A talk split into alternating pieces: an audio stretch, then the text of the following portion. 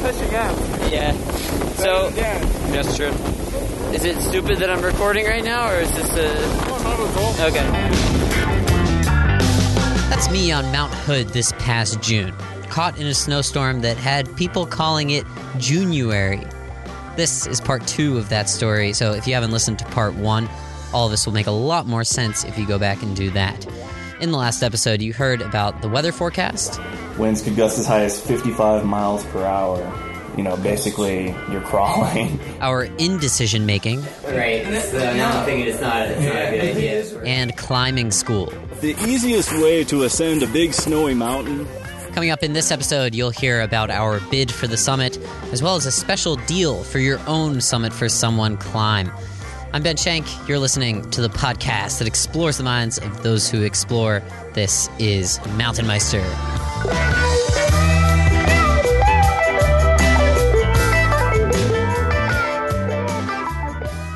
Mountain Meister is supported by Stio out of Jackson Hole, Wyoming. Right now, I'm wearing the Hometown Down hooded jacket. It's an 800 fill goose down jacket with responsibly sourced down, by the way.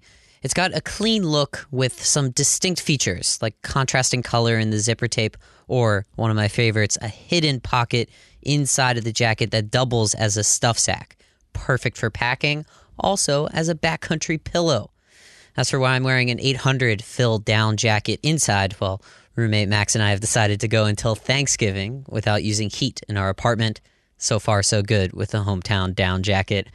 Go to Stio, S-T-I-O dot com. Check out all of the other great reviews on this product and the other ones. And when you're ready, 20% off, an exclusive 20% off with the code Meister at checkout. Stio.com.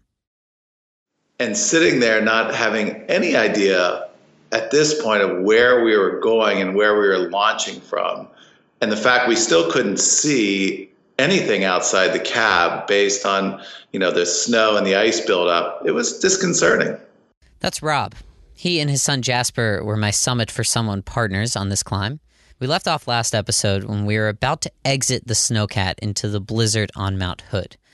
At this point, and while we're ascending the mountain, I start to feel a little confused. Actually, very confused. Why are we doing this? In all the steps before this, it was kind of just going through the motions, but at this point, it's all hitting me that it's actually happening. We are choosing to exit a snowcat in the middle of 50 mile an hour winds in a snowstorm, getting dropped off, and that snowcat is then leaving us there for us to figure it out on our own.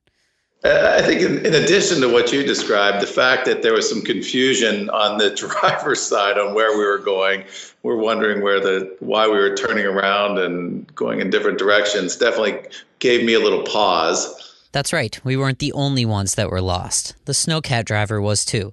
He's doing 180s on the mountain. We can't see anything because it's pitch black outside and the windows are covered in ice anyway.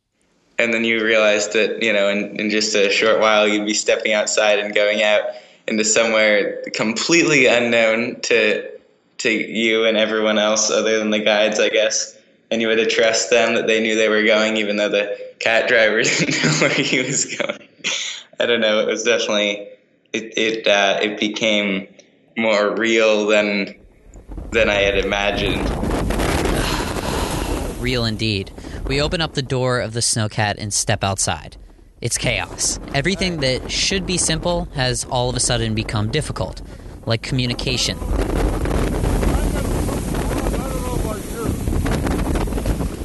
What do you,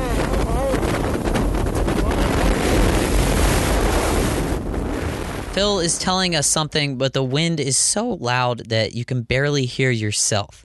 We end up screaming at each other like we're having an argument. But in reality, Phil just wants to tell us hey, put on some crampons now and let's go over by this wall to try to shield us from the wind.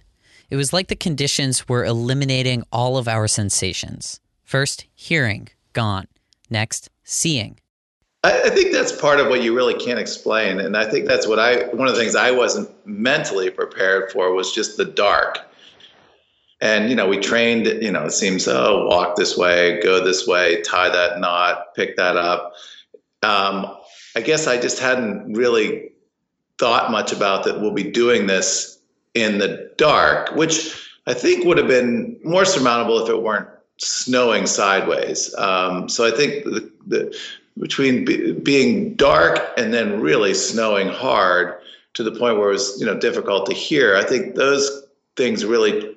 I wish I'd sort of. I think I would have been better off if I'd prepared a little more for that concept of mm-hmm. really being out there in the dark and you know the fact that it's hard to hear and hard to see and you know but like i i guess when i when i heard a few weeks before that we were going to be starting at midnight or whatever and that's what everyone does i was kind of picturing like walking through and the moon's out and you can kind of see everyone and and it's nice and and i guess maybe that would have been the case if it was if the weather was perfect but I mean, there was no.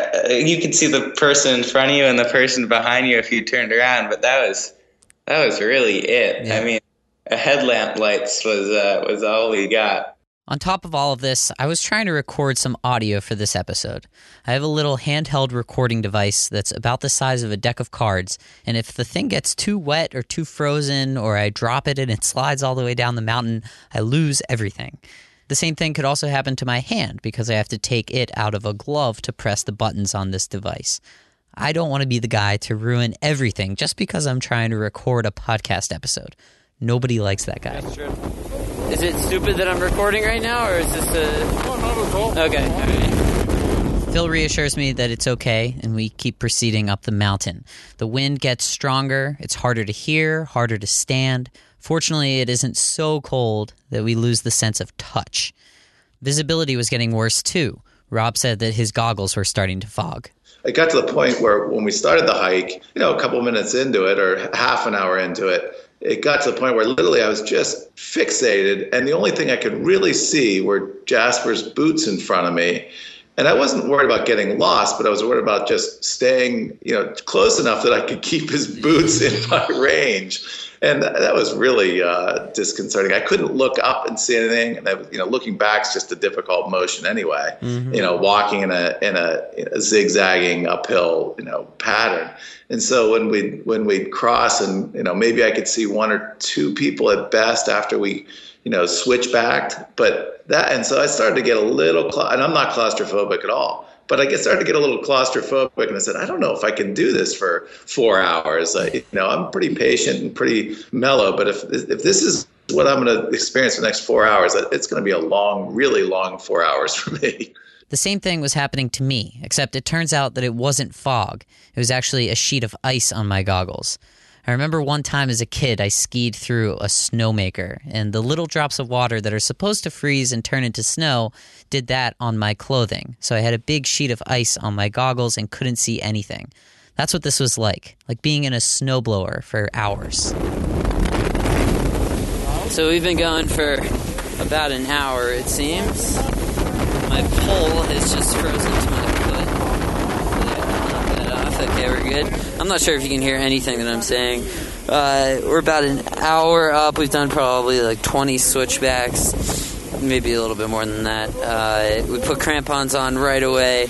Gear, everything has been holding up really well, which is uh, really nice. I'm warm everywhere. I even have my warm gloves off, just my liners underneath, and my hands are staying pretty warm. If it was if it was colder, this would be brutal. Uh, but the wind is really picking up, so I'm guessing we're not going to proceed up too much farther. We'll make a team decision. Um, that's fine with me. Usually, when I'm hiking or whatever, you, you can kind of feel like free and, and untethered and and social, and you can talk to the people around you. And it's and this was just not that way at all. I mean, you were you were putting one foot in front of the other every you know second or two and then every once in a while you would turn around and go the other direction and that was just kind of it. And you know occasionally there was a rock or whatever by the side where we were walking. But other than that it was pretty monotonous and just kind of routine. And unlike anything i've done before it was just more of a march i guess. And, and we had no idea where we were going. No. What do you think of the conditions so far I think it's a bit too windy. Uh huh. It's very windy. Yeah. It actually it wasn't as bad as I thought it would be at the bottom, but now it's really starting to pick up. Yeah, it is. Coming up, our decision to turn around. he sort of said, "At this point, I really can't guarantee your safety." and that was enough for both of us. Mountain Meister is supported by Bulls Bikes. Bulls is a well established German brand, and they have brought their impeccable designs and technologies to the U.S., which are only for sale through bullsbikesusa.com. I had the chance to sit down with Barney Franco from Bulls to talk about the brand's story. Their global headquarters is in Cologne, Germany, so all the design, engineering, research, and development, everything's taken care of over there. So what we do here in the U.S. is before we ship the bike out to you, is we calibrate the bicycle.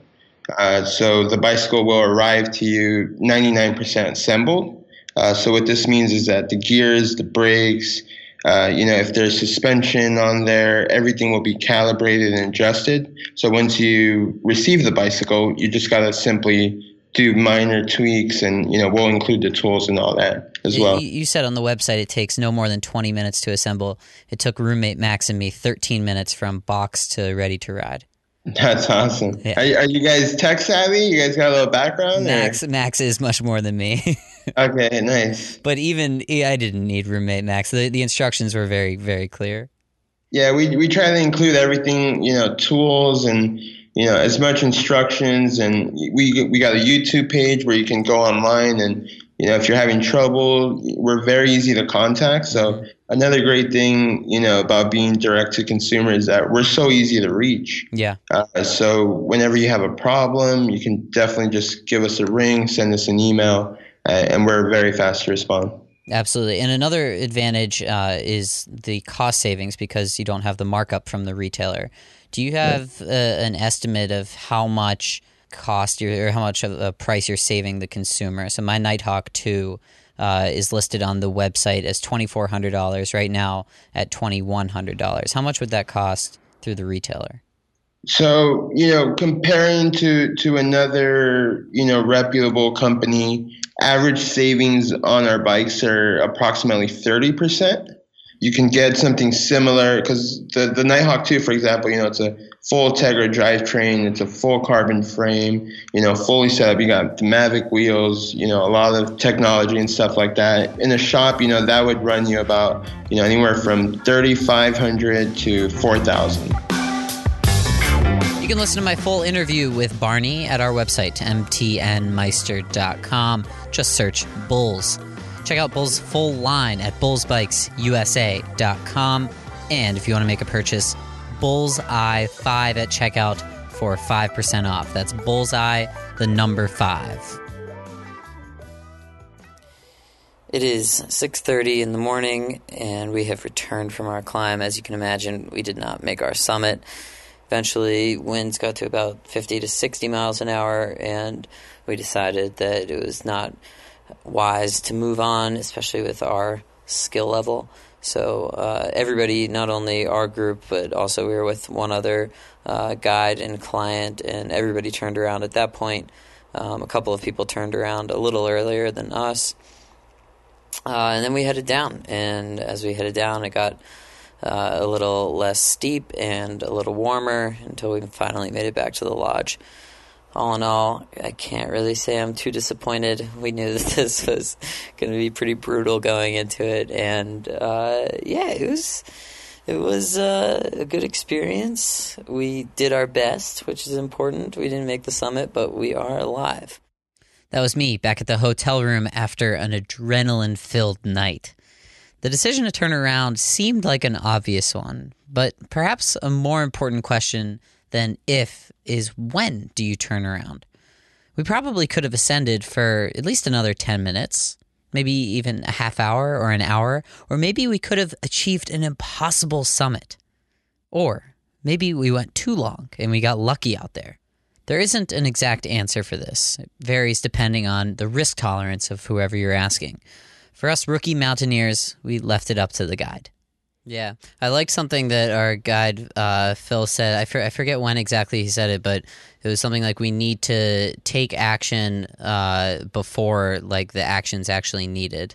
So he was referring to putting on crampons or extra layers or other kinds of gear like roping in. Make sure you rope in before you actually have to rope in.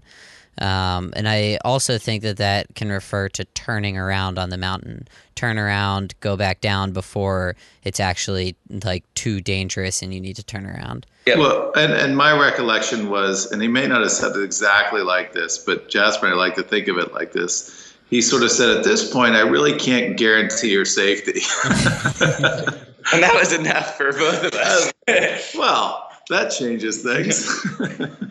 he was like, Well, now I'd have to put you on a short rope. And I'm not sure that because I'm insecure about my own footing, I cannot be comfortable with your, like, being responsible for you guys as well. And at that point, I was like, Okay, maybe it's time to. To call it quits here. Jasper, you had a good way of describing, uh, you said equal parts disappointment and relief when it was time to turn around.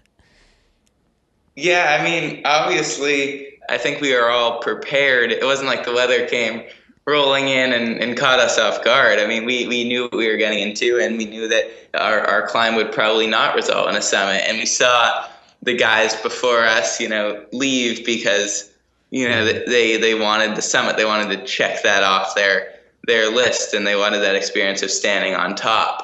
When I tell people about what happened to us, almost everyone has said something like, Oh, I'm so sorry about the weather or that you didn't achieve a summit. But that doesn't match the way I feel. I wouldn't have changed a thing. I have never been in conditions like that before.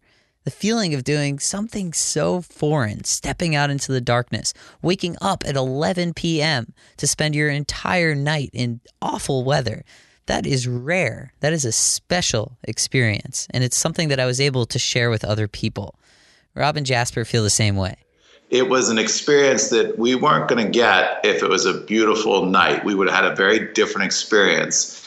But it, it was it was a it was a once uh, I don't want to say once in a lifetime, but it was it was a it was a unique uh, out of the out of our comfort zone experience. Yep. And, it, and when he described our experience, what it would be on the summit if we had made it to the summit, when he described crawling to the summit and not being able to see anything, I feel like we could have been at the summit. Yeah, it's it's hard to describe, I guess, just because it was it was so surreal and it just didn't feel it didn't feel like it was happening until we you know, got down and could take our gear off and, and get, you know, inside again. And then you realize like, wow, that, that happened. And that was, that was pretty special.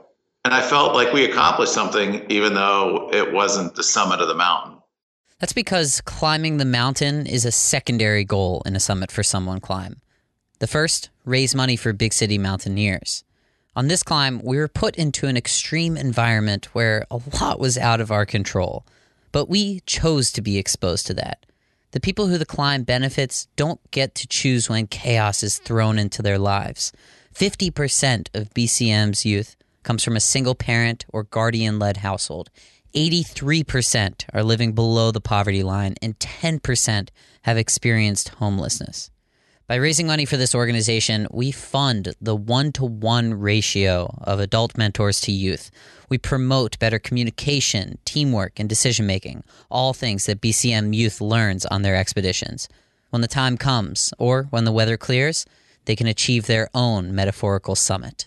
So, because I'm a young person and I know that there are other young people who are, you know, not even close to as well off as I am, when you can offer something um, to those people and offer it from a standpoint that they understand, that's really meaningful. So that- I realized that a lot of athletic events um, and efforts aren't set up to embrace young kids. That's Nini Meyer. She's the founder of Positive Tracks and Jasper's mom. Um, you know, there, there, are tons of adults out there using sport and using that platform as a, as a way to give back, but not so much out there set up um, for young people. Since Summit for Someone aligns with Positive Track's mission to get more kids moving and raising money, they will match the fundraising for anybody under 23 years old. A huge part of Positive Tracks isn't just teaching youth civic activism, but it's also getting kids actually active. If you or your kids are under 23 years old, take advantage of this. According to Nini, it's likely that you'll be pretty good at this whole fundraising thing too. You know, when you look at the, the marketing studies for this generation, number one, for the first time ever, kids are exposed to need. Um, the problems are right there in front of them, right in their face. And um, so, in the first place, they're exposed to much more than any other generation has been exposed to.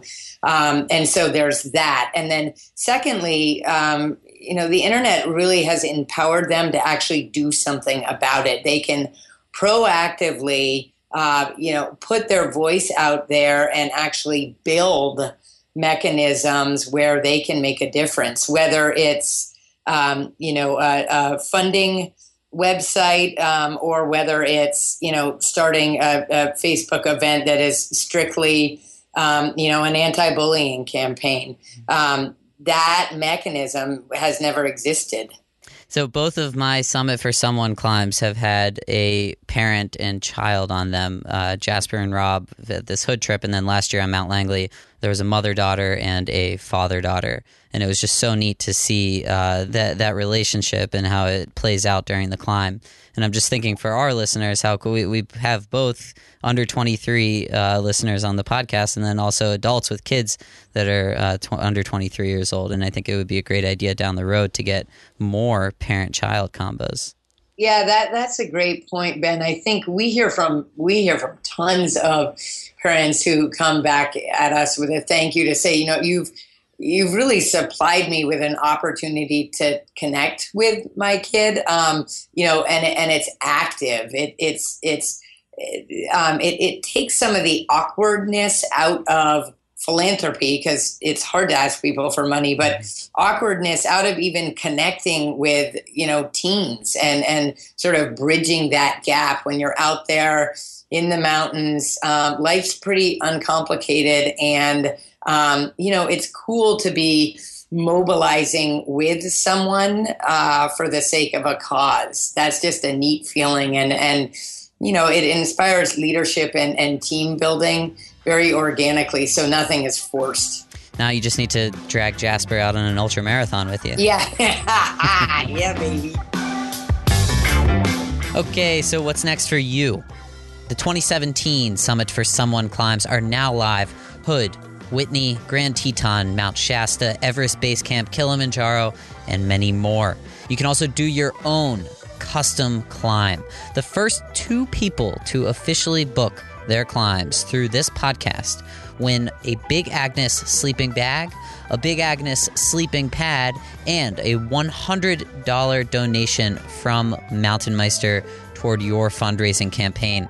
If this interests you, send me an email, ben at mtnmeister.com. Also, my wheels were turning. I have another idea. What if we could put together our own climb with you, me, and a mountain meister as our guide? Before I work on this, I need to know if you're interested. Send me an email, ben at mtnmeister.com. I'll add you to the list and let you know how things go. Pictures of me covered in ice at our website, mountainmeister.com. Also, links and resources to anything that we mentioned on today's show. That'll be there too. Thanks to our sponsor for this episode, Stio, for their support. Stio apparel is stuff you can live in, whether it's an epic adventure up Mount Hood or a quieter moment in mountain life. It's tough to find any discounts on this stuff, but through the podcast, you can get 20% off anything. Use the code Meister at checkout at stio, S-T-I-O dot com. Thanks also to the American Alpine Club. If you get in a bind, they have you covered with $10,000 in rescue coverage. AmericanAlpineClub.org. Use the code Meister for a special AAC gift. As usual, I hope you enjoy doing the rest of whatever you do while you listen to this podcast. Till next time, I'm your host, Ben Shank.